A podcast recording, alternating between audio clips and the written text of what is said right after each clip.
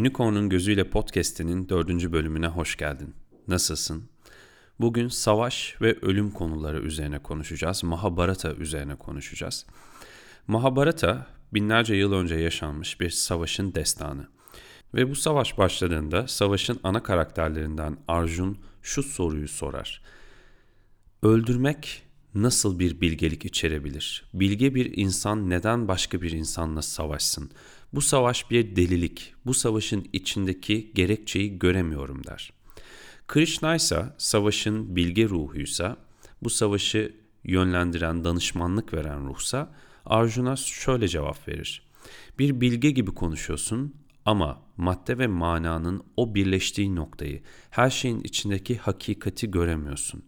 Evet, savaş bir deliliktir ama eğer evren isteseydi var olan her insan bir saniye içerisinde yok olabilirdi. Her insan zaten zamanı geldiğinde ölecek. Her insan bir şekilde yaşamının sonuna erecek. Durum böyleyken ha bir deprem olup da ölmüşsün, ha üzerine taşlar düşüp ölmüşsün, ha savaşarak ölmüşsün. Bunun içerisinde ölümünle ilgili, evrensel işleyişle ilgili bir değişiklik yok. Tek değişiklik senin içindeki şeyin ortaya çıkması, görünür hale gelmesi ve fark edilmesi.'' Savaşın tek bir sebebi var, her insanın içinde yaşanılan şey. Ve Krishna ekler, bu savaş olmadan da herkes ölecek. Bu savaş meydanındaki herkes yaşlanacak veya hastalanacak veya başka bir sebepten dolayı ölecek.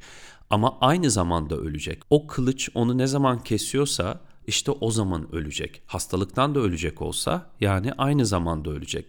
Ama bu savaş yaşandığında herkes bu savaşın içerisinde içinde olanı dışarıya çıkartacak. Yani görülmeyi beklenen, ortaya çıkmayı beklenen, deneyimlenmeyi beklenen her şey bu savaşla birlikte deneyimlenecek. Ve sadece bu savaşı yaşayanlar bunu deneyimlemiş olmayacak. Dünyadaki herkes binlerce yıl bu savaştan kalan izleri deneyimlemeye devam edecek. Yani bu savaş sadece onu yaşayanlara hizmet etmeyecek, onu hatırlayan, onu düşünen, onu okuyan herkese de hizmet etmeye devam edecek. Yani sen burada sadece savaşmıyorsun Arjun. Sen burada var olan bütün insanların içindekini görünür hale getiriyorsun.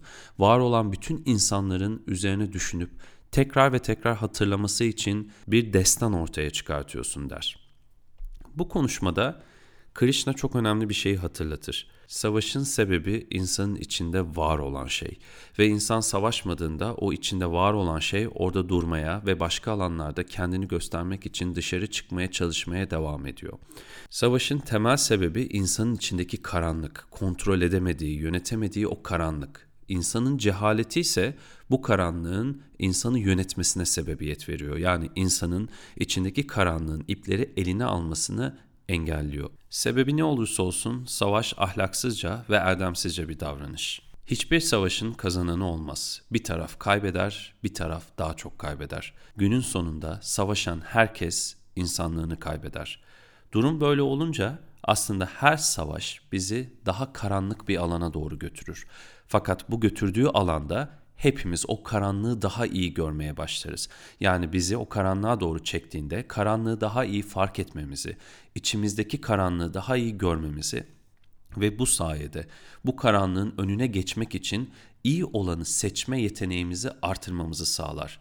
Yoga bize önce bunu öğretir. İyi olanı seçmeyi öğretir. Yoga yaptıkça iyi olanı seçebilecek iradeyi artırırız. Ve iyi olanı seçmeyi öğrendikçe de karanlığı kontrol etmeyi ve onu yönetmeyi öğreniriz. Yani karanlığın bizim üzerimizdeki hükmünü azaltmaya başlarız ve biz kendimizin efendisi olmaya başlarız.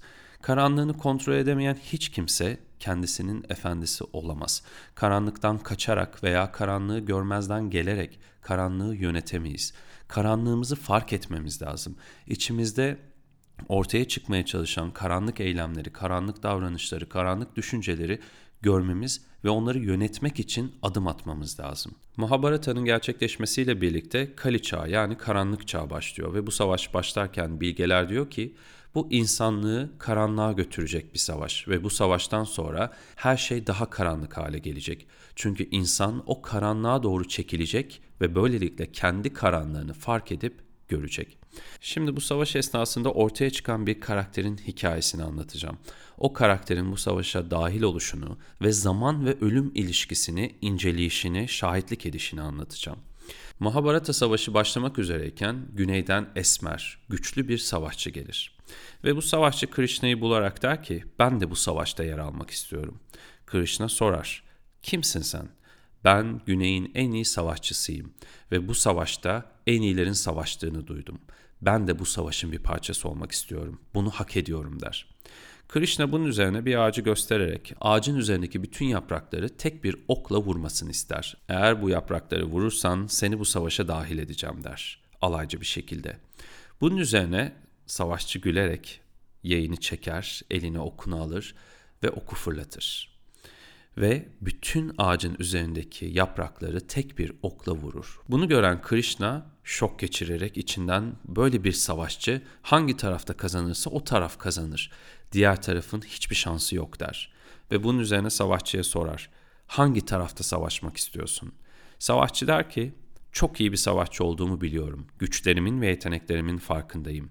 O yüzden bir taraf seçmek istemiyorum. Ne taraf kaybediyorsa onun yanında savaşacağım. Karşı taraf kaybediyorsa o tarafa geçeceğim. Benim olduğum taraf tekrar kazanmaya başlıyorsa diğer tarafa geçeceğim der. Bunun üzerine Krishna içinden der ki senin savaşa başladığın taraf zaten bu savaşı kazanacak. Diğer tarafın hiçbir şansı yok. Ve bunun üzerine düşünür ve savaşçıya der ki tek bir şartla seni bu savaşa dahil edeceğim. Kefaretini ödemeye hazır mısın? Savaşçı cevaplar, kefaretim neyse bu savaşta yer almak için ödemeye hazırım. Bunun üzerine Krishna savaşçının boynunu ister. Senin bu savaşa sadece boynun katılabilir. Aksi takdirde bu savaş başladığı gibi biter ve adaletsiz bir savaş olur der. Savaşçı gülerek Krishna'ya sorar. Ben başımı koparıp sana verirsem nasıl hayatta kalacağım ve nasıl bu savaşa katılacağım? Krishna der ki sana bir büyü yapacağım ve başını kopardıktan sonra başın ölmeyecek. Ve onu bir kaza sokarak savaşı izleyebileceğin en yüksek noktaya yerleştireceğim. Ve o noktadan bütün savaşı izleyerek savaşa dahil olacaksın der. Savaşçı tereddüt etmeden evet der. Çünkü bu savaşta yer almayı ve bu savaşa şahitlik etmeyi çok istemektedir. Bunun üzerine Krishna savaşçının kafasını kopartır ve onu bir kaza geçirerek savaşın gerçekleşeceği meydanın en yüksek tepesine yerleştirir. Ardından bu güçlü savaşçı bütün savaşa şahitlik ederek tıpkı bir spiker gibi yukarıdan kahkahalar atarak zaman zaman eleştirilerde bulunarak bu savaşı izler. Ve günler sonra savaş bittiğinde savaşçılar bu savaşın en iyisinin kim olduğunu öğrenmek için bu savaşçının yanına gelir ve sorarlar en iyi hangimiz savaştık? Savaş alanında en güçlü, en iyi savaşçı kimdi diye sorarlar. Güneyli gülerek önce savaşçılardan birine bakar. Sen savaş meydanında kılıcını bir sağa bir sola savurdun ama senden çok daha iyisi vardı. Ardından sıradaki savaşçıya kafasını çevirir. Ve o savaşçı böbürlenerek gülmeye başlar ve Güneyli der ki elindeki çekicini savaş meydanındaki binlerce savaşçıya savurdun ama çekicin yeterince hızlı değildi. Ve sonra kahkahalar atarak sıradaki savaşçıya bakar. Sıradaki savaşçı heyecanla cevabı beklemektedir. Ve Güneyli der ki, savaş meydanının en iyi okçusuydun ama senin okların bile hedefini vuramadı der. Ve bunun üzerine okçu şaşırır. Ve Güneyli konuşmaya başlar. Senin kılıcın daha kesmeden, senin çekicin daha inmeden, senin okların daha hedefini vurmadan o çark herkesin içinden geçti. Vishnu'nun çarkı. Siz daha silahlarınızı indirmeden, siz daha hedeflerinizi vurmadan Vishnu'nun çarkı her bir düşmanınızın içinden geçip onun canını alıp götürdü. Ben savaş meydanında tek bir savaşçı gördüm. Zaman. Zamanı gelen herkes savaş meydanında tek tek öldü. Senin kılıcın daha onun karnına girmeden o bedenini çoktan terk etmişti. Senin okun daha hedefini vurmadan o kişi çoktan ölüp gitmişti. Savaş meydanında herkes sadece zamanı geldiği için bedenini terk edip gitti. Vishnu'nun çarkı savaş meydanındaki her bir savaşçının ruhunu bedeninden ayırarak onların ölmesine fırsat verdi. Yani hiçbiriniz aslında hiç kimseyi öldürmediniz. Zamanı gelmeyen kimse ölmez. Sadece zamanı gelen bir insan bedenini terk eder. Ve bunun üzerine yoga felsefesindeki şu cümleleri hatırlayalım. Ne ölen vardır ne öldürülen. Ölen öldürüldüğünü zanneder, öldürense öldürdüğünü. Oysa tek bir gerçek vardır, o da zaman. Bir kişinin zamanı geldiyse o kişinin zaten bedenini terk etmesi gerekir. Hepimiz bu dünyaya öleceğimizi bilerek geldik. Etrafımızdaki her şey ölümlü, her şey sonlu. Fakat bunu unutarak sanki hiç ölmeyecekmiş gibi yaşıyoruz. Oysa hepimiz zamanı geldiğinde öleceğiz. Nasıl öldüğümüzse bu süreci deneyime dönüştüren kısmı. Evet öldüren yok diye etrafımızdaki herkesi öldüremeyiz. Çünkü öldürenin olmaması bizim içimizdeki karanlığın kölesi olduğumuz gerçeğini değiştirmez. Birini öldürmek istiyorsak, biriyle savaşmak istiyorsak bu içimizdeki karanlığı yönetemediğimiz içindir.